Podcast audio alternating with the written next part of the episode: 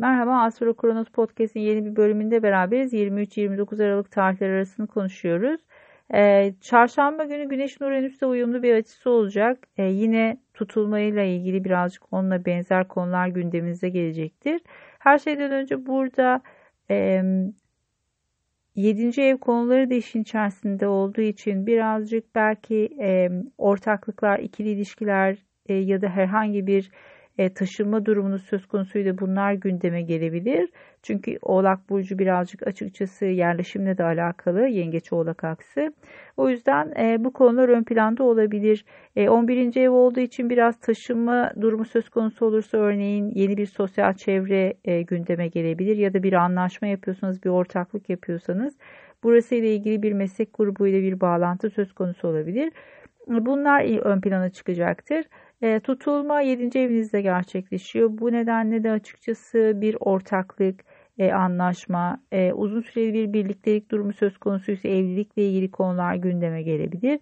Güney ay düğümü burada olduğu için ve Satürn burada olduğu için muhtemelen çok uzunca bir süredir e, sürüncemede kalmış, yeterince iyi ilerlememiş, hız kazanamamış konularda bazı büyük adımlar atabilirsiniz. E, yeni aydır her bir güneş tutulması. Bu yüzden bizim açımızdan aslında bir adım, yeni bir adım anlamına gelir.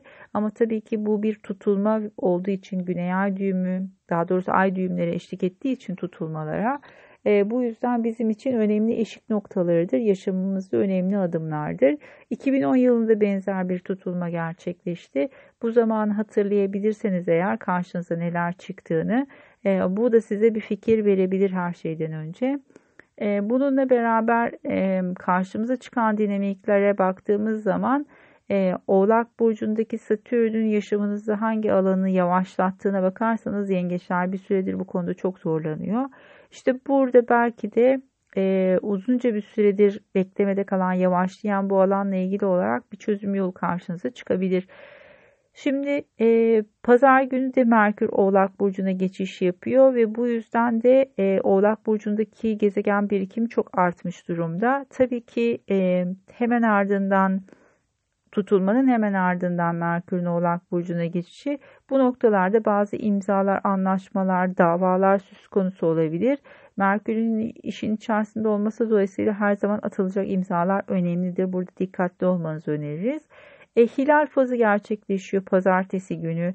Sizin 8. evinizde gerçekleşecek ve ortak gelirler, para, vergi konuları ön planda olacak. Bu yüzden de e, büyük olasılıkla bu hilal fazı sizin açınızdan e, tutulma ile beraber gelen e, maddi bir konuyu karşınıza çıkartacaktır. Olumlu ve uyu güzel gelişmeler olmasını dilerim sizler açısından bu tutulmanın. E, keyifli bir hafta olmasını diliyorum. Görüşmek üzere, hoşçakalın.